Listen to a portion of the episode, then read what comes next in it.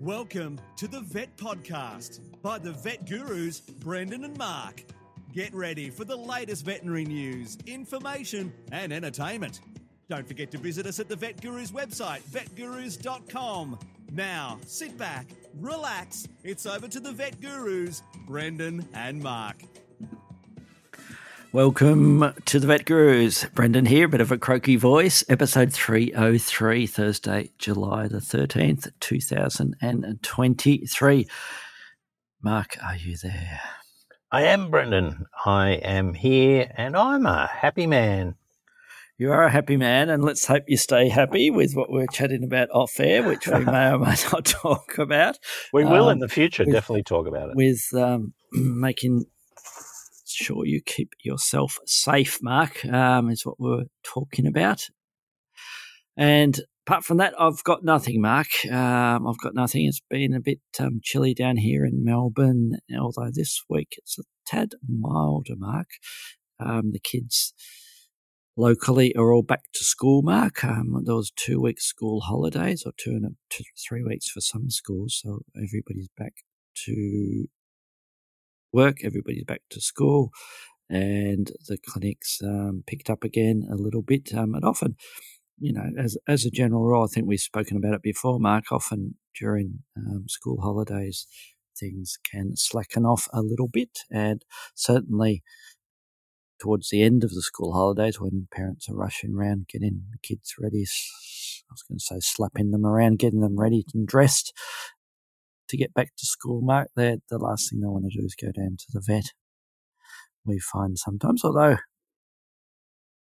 there are exceptions, aren't there? So, but yes, back back into the back into the grind, Mark. Back into the um, knocking over all the cases. Um, some interesting cases, um, and you're about to say which ones are interesting. Um, we may not go there at the moment. I've got a couple that I might keep up for Future podcast. future podcast. Mark, what about yourself?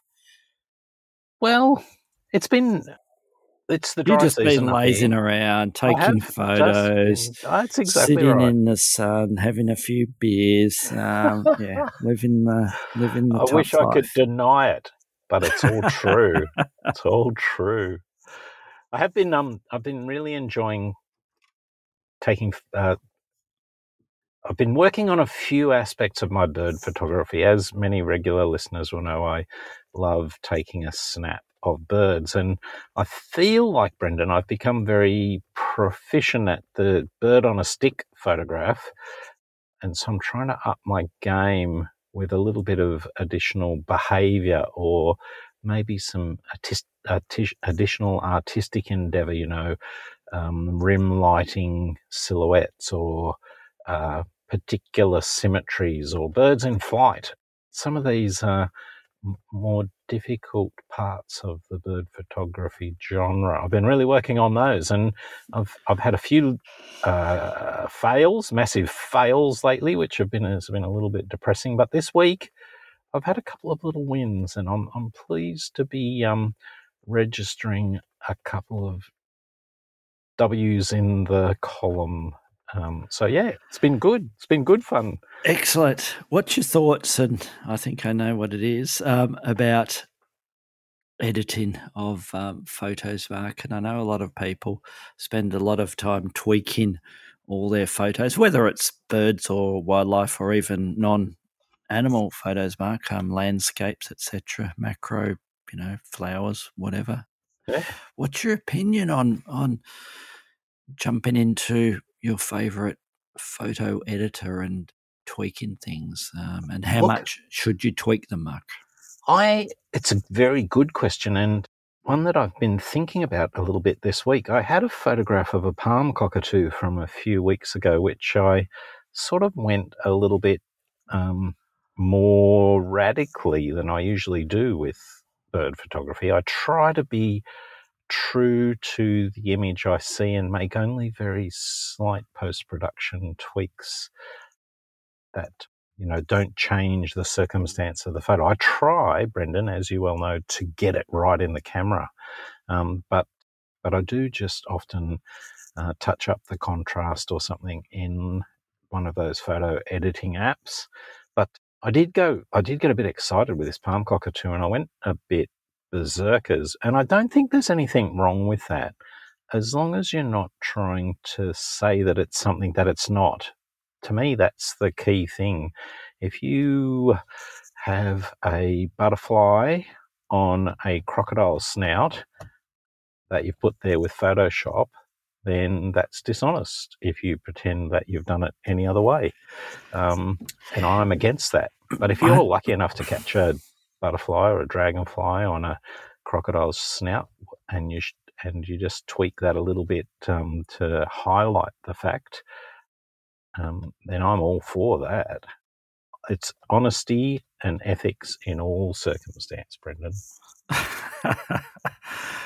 Mark, if life was like that, generally, I think the bottom line is I just get annoyed with people who who become this these pious sort of you know you can't tweak this, you can't do that, you can't, and you know, what ninety nine point nine nine percent of people take photos just for their own use. They're the only ones who are going to see it anyway, really, and a couple of their friends, and um, do what you want with it.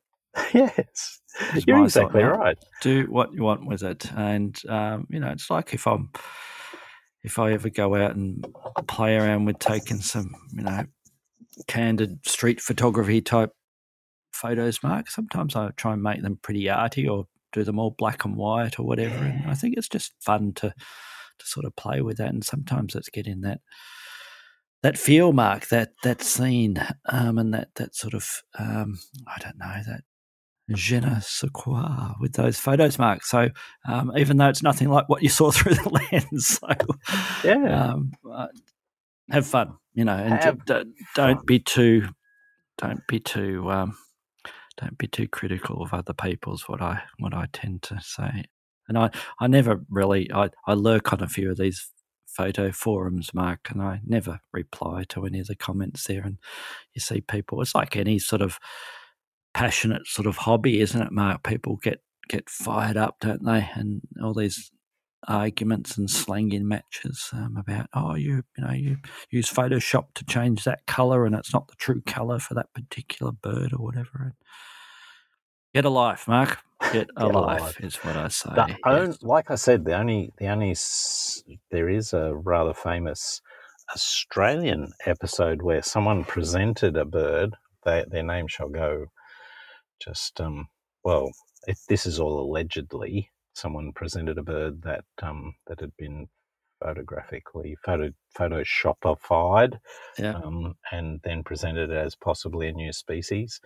Um, but um, but eh, if you're just doing it, like you said, for your own enjoyment, go hard and enjoy, I say. yes.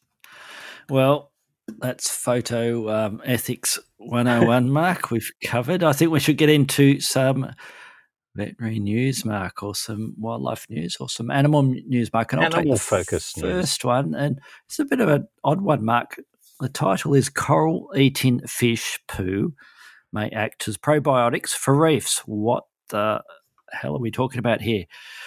So it's about corallivorous, calivorous, calivorous, isn't it, Mark? Fish are generally regarded as harmful because they're fish that bite the corals, Mark. So until recently, these fish were thought to weaken the reef structures as compared to fish that consume the algae, um, yeah. the grazers. Um, but they, there's a cute little study they did here, Mark, and they found that the feces of these corallivore fish contain many of the bacterial taxa that are associated with healthy corals under normal conditions, which potentially results in natural dispersal, dispersal of coral probiotics. So they're thinking that they're actually, even though they're chomping on the coral mark, what they poo out helps the coral.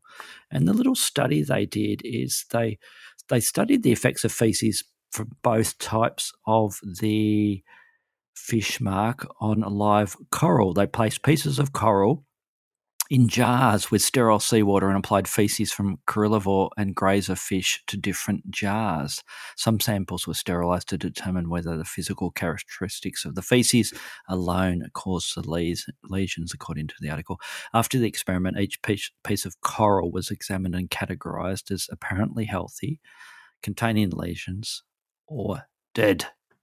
And the ones that had the corallivore species mark chomping on and that and the poo from those, um, we're doing okay. So, quite an interesting thing, Mark. And so, it, it, it, in an evolutionary sense, Brendan, it sort of makes sense that if you're an animal that needs to eat coral, that something about the process that you do that is going to make the coral last longer and be better because yes, otherwise like par- parasite doesn't want to kill its host. So, that's right. Doesn't want to kill the coral and mark. And I know another thing about this that um, is really interesting. You know those tropical parrotfish are yes. the, the, most common fish that um, chew up these uh, um, chew up the coral, and if you know those tropical keys where there's like a wonderful sandy beach, yes, yes. all the sand that's on those coral beaches is um, parrotfish poo with the the organic part washed away. So when you see those people lolling around on a tropical beach, just think they're resting on a giant pile of parrotfish poo. Yes, it's a load of poo, Mark. Uh, so I think in the future, do you think we'll have people that are growing up these fish feces, Mark? Ah, that's interesting. to look.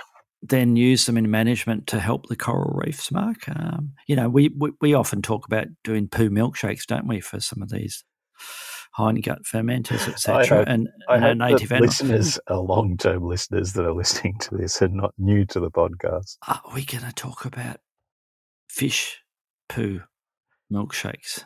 To coral. Yeah. Coral poo.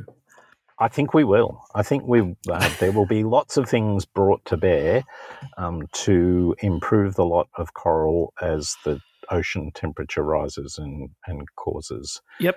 Diets. Corallivores and grazers both have important ecological roles, Mark, was their Now, summary. My story is to do with the ocean in a way as well, Brendan. It's it's a story about a, a photograph that's um, sort of taking the at least parts of the internet by storm. It's a photograph or, or a short bit of footage of a, um, a, a gull consuming a squirrel entirely, just swallowing the whole thing down in one piece. And although it's gruesome, experts consulted by the this particular journalist suggested that taking on a prey that size is a mark of the bird's bravery and skill. My personal opinion, Brendan, is that those experts don't know what they're talking about because I think many of the gulls, and particularly the, our silver gulls here in Australia, are relatively small compared to some of the larger gulls overseas. And they regularly, you know, they have a structure in their throat, um, the uh, hypobranchial apparatus, the um, the bony structure which supports the the glottis, which allows them to dilate their throat, much like a snake, and the elastic esophagus allows them to swallow disproportionately large things uh, for an, animals that that are their size. So I think that it's not that unusual for a, a gull to take on a relatively large prey item and make relatively um, easy work of it. Yes, it is a pretty graphic video there, Mark. We'll have a bit of a link to that article. Um, yeah, well, I've seen some gulls eat some pretty bloody big buckets of chips, Mark, when I've been at the beach. I don't know about you. And um, they scoff them down pretty quick. So I think you're right there, Mark. Um, mm. I, I, I am becoming increasingly critical of experts, Brendan. How do you think the uh, the squirrel died, Mark? Was it eaten alive? I think it was eaten alive. I think it caught, was caught, and maybe it was a bit run down and easier to catch. Yeah, because I think on the video, it's um, I was just playing the video then as you're talking. Um, it, it's uh, I'm not quite sure whether it's twitching or not as I'm swallowing it there. So yes. Well, that's a bit of a clickbait story, though, isn't Yes. it, Mark? Ah, yes, Nothing wrong with um, a bit of clickbait. um, and you love a viral store, story, don't you? You love a viral story. Um, okay, let's get off some um, trash articles, Mark, um, let's get on to our main topic, which is one. Well, this we can do a series on these ones, and in fact, episode twenty-five, Mark. Episode 25, guess how long ago that was? 5th of April 2018. Pre COVID. episode 25, we covered bird eggs, candling, and incubation. You were chatting a bit about, Mark. Um, but this week, we're going to talk about egg incubation in reptiles, Mark. So, do you want to kick it off with a with an intro? I did indeed. Uh, It was. A, it's a topic that's been playing on my mind a little bit recently because of some volunteer work I'm doing, and um, and yeah, I've I've been doing a little bit of reading and and some of the general principles I thought might be something that we could talk about, and then some of the potential problems, and and I know that.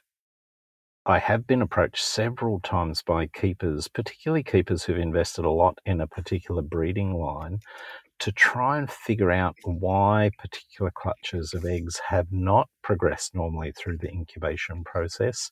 So I think it's good to just be aware of the potential problems and and that can give you at least a starting point to begin a workup on these cases. It's a whole subject in itself, isn't it? The um, incubation, selection of incubating material. We might touch on a little bit of that. Incubation temperatures, obviously, incubators and they're constructed and there's commercial ones available these days. And and then we we've got a huge range of different species of reptiles to deal with, Mark. So um, we we could be he- here all day, all night, depending on um, what time of the day or night you're listening to it. So we'll we'll jump into a, a few specific a- aspects, I think, Mark, and I think you wanted to touch on the difference between birds and reptiles with with uh, Well, I do. I think this is uh, there's some aspects of um, uh, incubation that are consistent across species, but there's some important differences between birds and reptiles. And someone who might be good at incubating bird eggs might come a cropper if they had to do with reptile eggs because of these differences. And so I thought we'd quickly touch on those to start with. Probably the most important one is the completely different nature of the shell. The leathery shell of uh, most reptile eggs is uh, much more porous um, and permits a vastly greater amount of transfer of water over its surface. Now, that's certainly the case with um, bird eggs. They're porous as well, um, but um, the the they're certainly not as porous as reptile eggs, and and as a consequence, um, there's an important role in maintaining the immediate the uh, humidity of the immediate environment around the egg um, much much more um, tightly maybe than um, we would expect with bird eggs that uh, where the bird eggs are going to look after themselves to a much greater degree reptile eggs need that environment to be managed with a relatively high appropriate humidity a uh, higher humidity appropriate to the species and that's because of the porosity and, uh, and nature of the eggshell. In addition, uh, in most people who have uh, had something to do with incubating bird eggs would know that they're turned, that they're mechanically rolled. But this is not the case with with reptile eggs, uh, and it's it's an area I find very fascinating. The membranous structure, the chalaza, that suspend the embryo of birds is not present in reptiles, and so um, uh, the reptile uh, embryo is much more likely to move within the the uh, the structure of the egg, and and it is theorized that um, that that movement can lead to damage. And while many of the eggs that have been turned, uh, reptile eggs that have been turned, will hatch, there's pretty clear evidence, Brendan, that they won't hatch at the same high frequency as eggs whose orientation has been maintained. And the ones that do hatch are often vastly less healthy than their counterparts who have remained in eggs that have not been turned and rolled around. So leave them alone. Don't um, mark them if you're going to move them. Mark them with a soft pencil and uh, keep this way them oriented up. correctly. Yeah, exactly. Yes, and you know probably one. Uh, I generally lump these into two sort of groups of people that we might be seeing clients that seeing you know really experienced herpers who um, are deliberately going into you know breeding um, for yep. their reptile species, and then the accidental one that you know you get somebody phoning up or panicking and bringing their reptile and or saying should I bring these eggs in? My my, my snake my lizard my crocodile has, has, has popped out a whole lot of eggs. Help what do I do? So what do we say to those people Mark? Well we say how lucky they are because many of those uh, reptiles that are kept in a circumstance where maybe it's unexpected that they're going to lay eggs, they've probably dodged a big bullet because they they they I'd be really worried that uh, they might have some form of um, dystocia potentially, and so getting the eggs out first of all has been a lucky thing. The second thing is that you want to make an assessment for those poor owners about the likely fertility. So yes, an animal that is that's that's my it, it, that was that's where was headed. getting at, mate. Yes, yes. In that, um... and if the animal is on its own, then um, by and large you can forget those eggs. They're all going to be um, infertile, but not always. But um, but the vast majority of them are going to be infertile.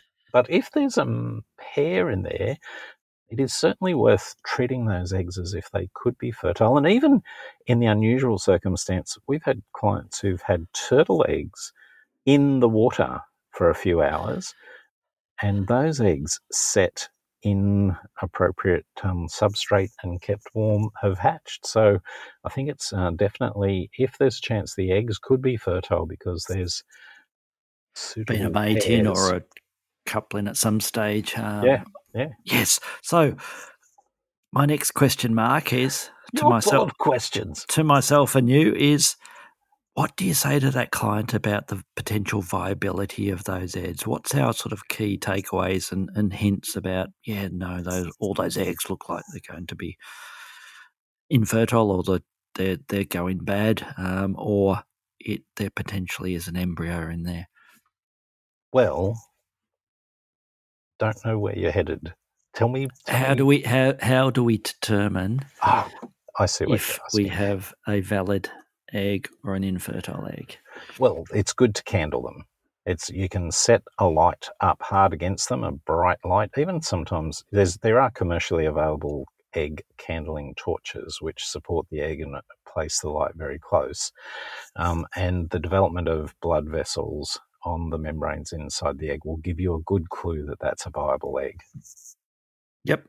Not unsurprising, Mark. I purchased myself a LED little torch, yeah. um, or a couple of them, from Amazon or somewhere like that that works fantastic um, as far as candling. So you just want something that has a really uh, bright focal, focal light that has a has a small sort of diameter um, where the lights come in from, Mark. Brendan, um, have you ever used? Um, I found for many eggs, the otoscope without a cone in it was a useful piece of kit. Yes, yes. The ring would support the egg, and um, the the egg would rest on the very bright light that uh, illuminates the the speculum when it's used in its normal fashion and I just retire to our old dark room, Mark. Um, so Contrast. Going, yes, yep. in, into a darkened um, room.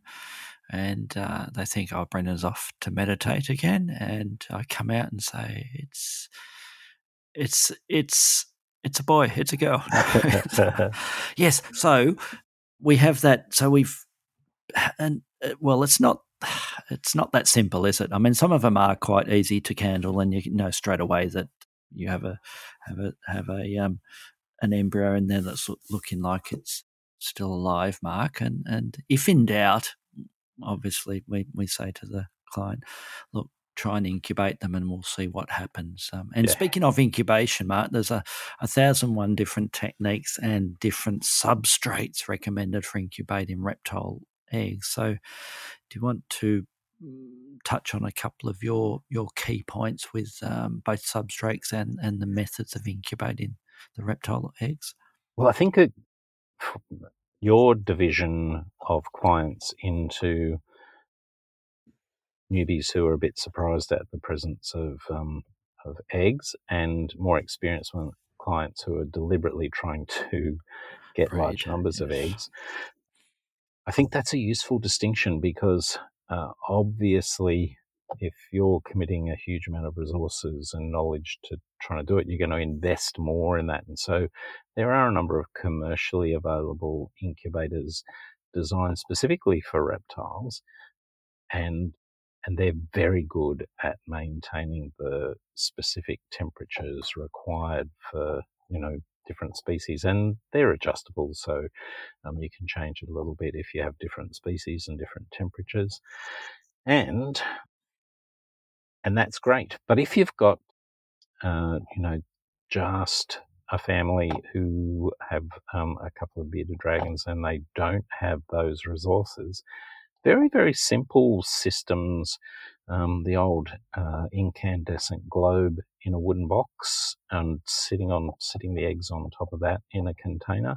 Um, that will maintain a very stable temperature and a little bit of checking with your infrared thermal uh, thermometer. thermometer will um, will allow you to just make adjustment to get the temperature right, and that can be very effective uh, and and relatively inexpensive for those clients who have an accidental yes. position. And and the actual container to put them in can be very simple as well, can't it, Mark? It can be like a Tupperware, a, a little plastic um, container. Um, most they people. Often, hmm, they often work best because yes. they're easily sterilized.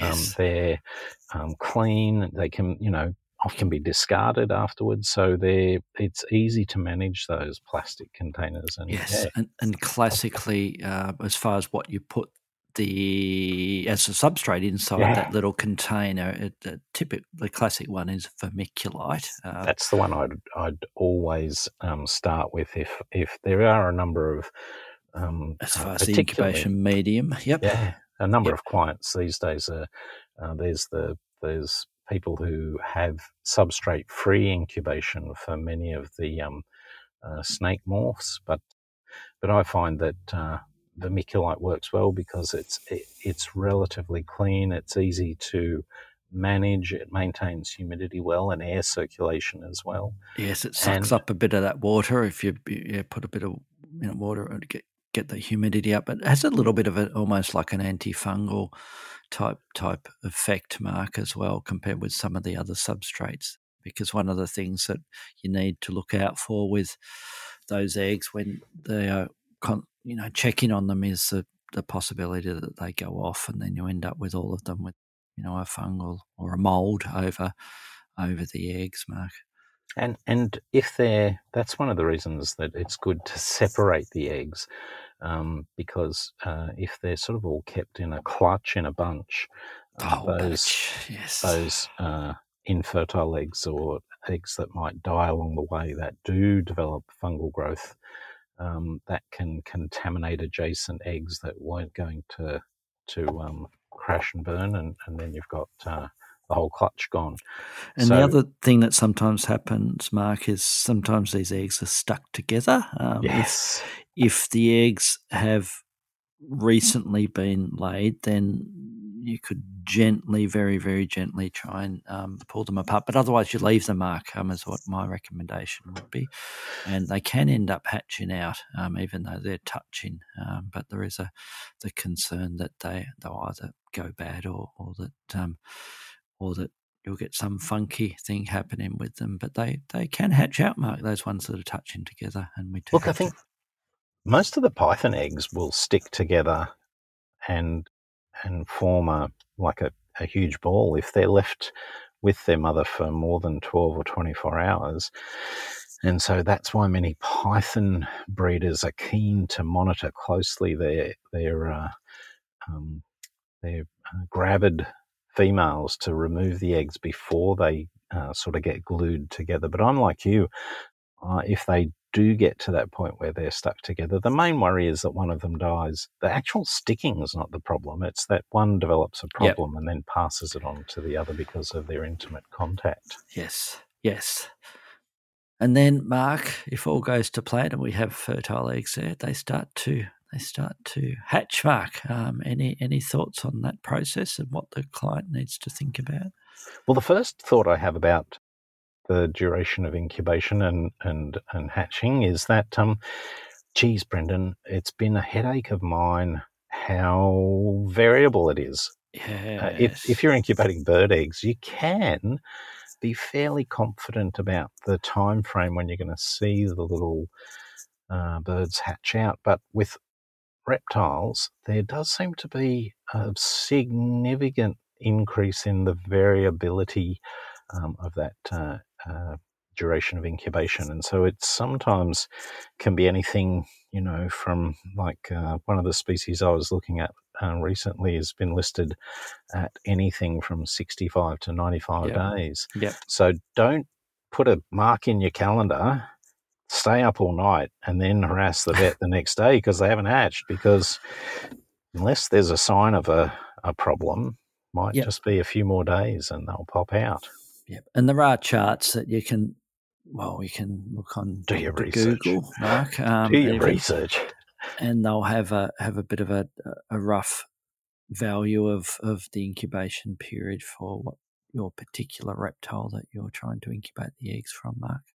But yeah, we've got lots of variables there. You know, this the, the enclosure that it's in, obviously the temperature it's kept at, the humidity it's kept at, and even if you kept them all, you separated every single egg into separate containers, you're still going to get variability with when they're going to hatch out uh, Exactly. regarding that. Um, anything, any tips on you know when they're hatching out? Do they what what what does the client do, Mark?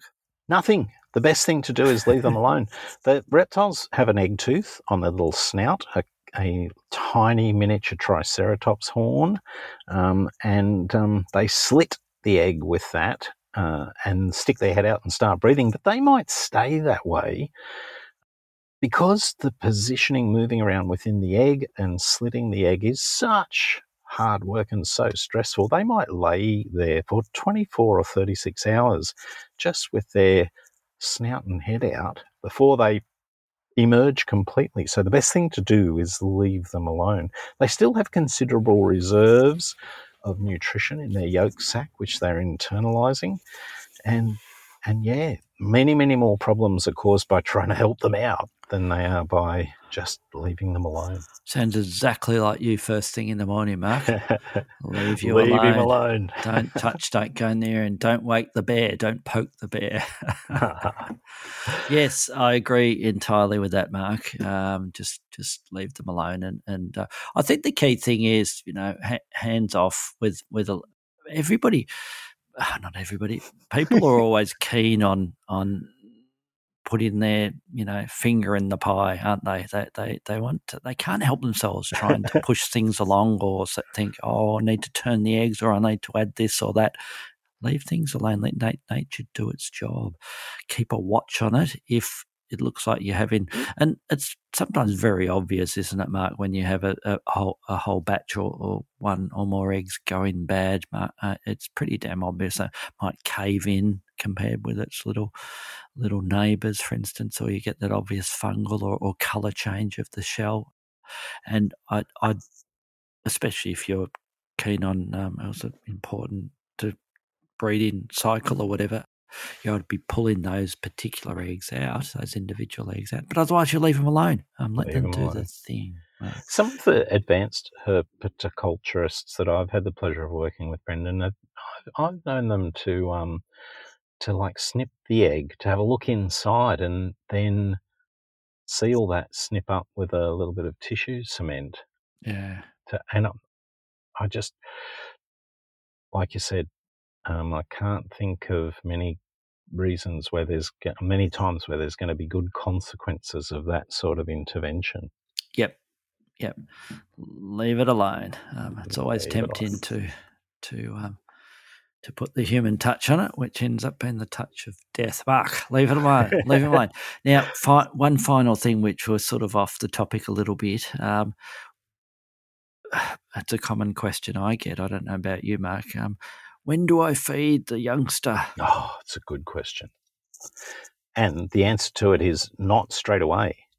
yes. The, the answer is depending on the species, it might be, it's definitely going to be three or four days, um, particularly um, quickly uh, if it's those high energy insectivorous sorts of animals. But for other species, it might be as long as two weeks before um, you need to offer food, and it might be four or six weeks before some pythons take their first meal. And you should not panic as long as they're otherwise healthy and their environment is good. Don't start trying to force feed them too quickly. Yes. There ain't no hurry, Mark. that is what I think. Yes, it's a it's a complete field in itself, though, isn't it? Even though we've just simplified everything completely, and it is it is fascinating chatting to these these um, experienced breeders, Mark, and um, learning the, the tips and the tricks that they use in order to have have viable clutches for their particular species. Now, one tip I do have to finish up on, Brendan, is uh, particularly with those um, high effort, high quality breeders, is um, is to cultivate the habit of doing an egg post mortem if they are no longer viable, if, particularly if an egg dies along the incubation uh, pathway, it's worth getting that egg, in quickly. Not, you know, it's a bit of a waste of time if it's been three or four days because yep. there will be secondary overgrowth of bacteria and fungi, and the original inciting problem will not be obvious. But there are situations where bacteria from the reproductive tract can enter the developing egg and um, and be a, a, problem for hatching. Um, so, um, doing a post mortem on an egg as soon as it's uh, ascertained that it's not viable, and considering culture and sensitivity testing, um, can be a very valuable exercise. And it, it might be one of the, you know what I'm like talking about charging. I want to charge the clients for everything. Uh, but snipping the egg open and having a quick look inside is one of the things that um, that isn't going to take a lot of time um, and can provide a lot of information, confirmation of the candled interpretation, for example. Um, and um, and yeah, there may be some very useful information to be had by culturing the material within the egg. Yep. Great point, Mark. As always, very wise words, Mark. and I think with that, we will head out of here. And if you have any comments, vetgurus at gmail.com and visit our little website, vetgurus.com. Look at the previous episode. You can jump into that old one about egg incubation and candling in birds if you like. There's a little search function there. And uh, otherwise, drop us a line, say hello. Talk to you all next week.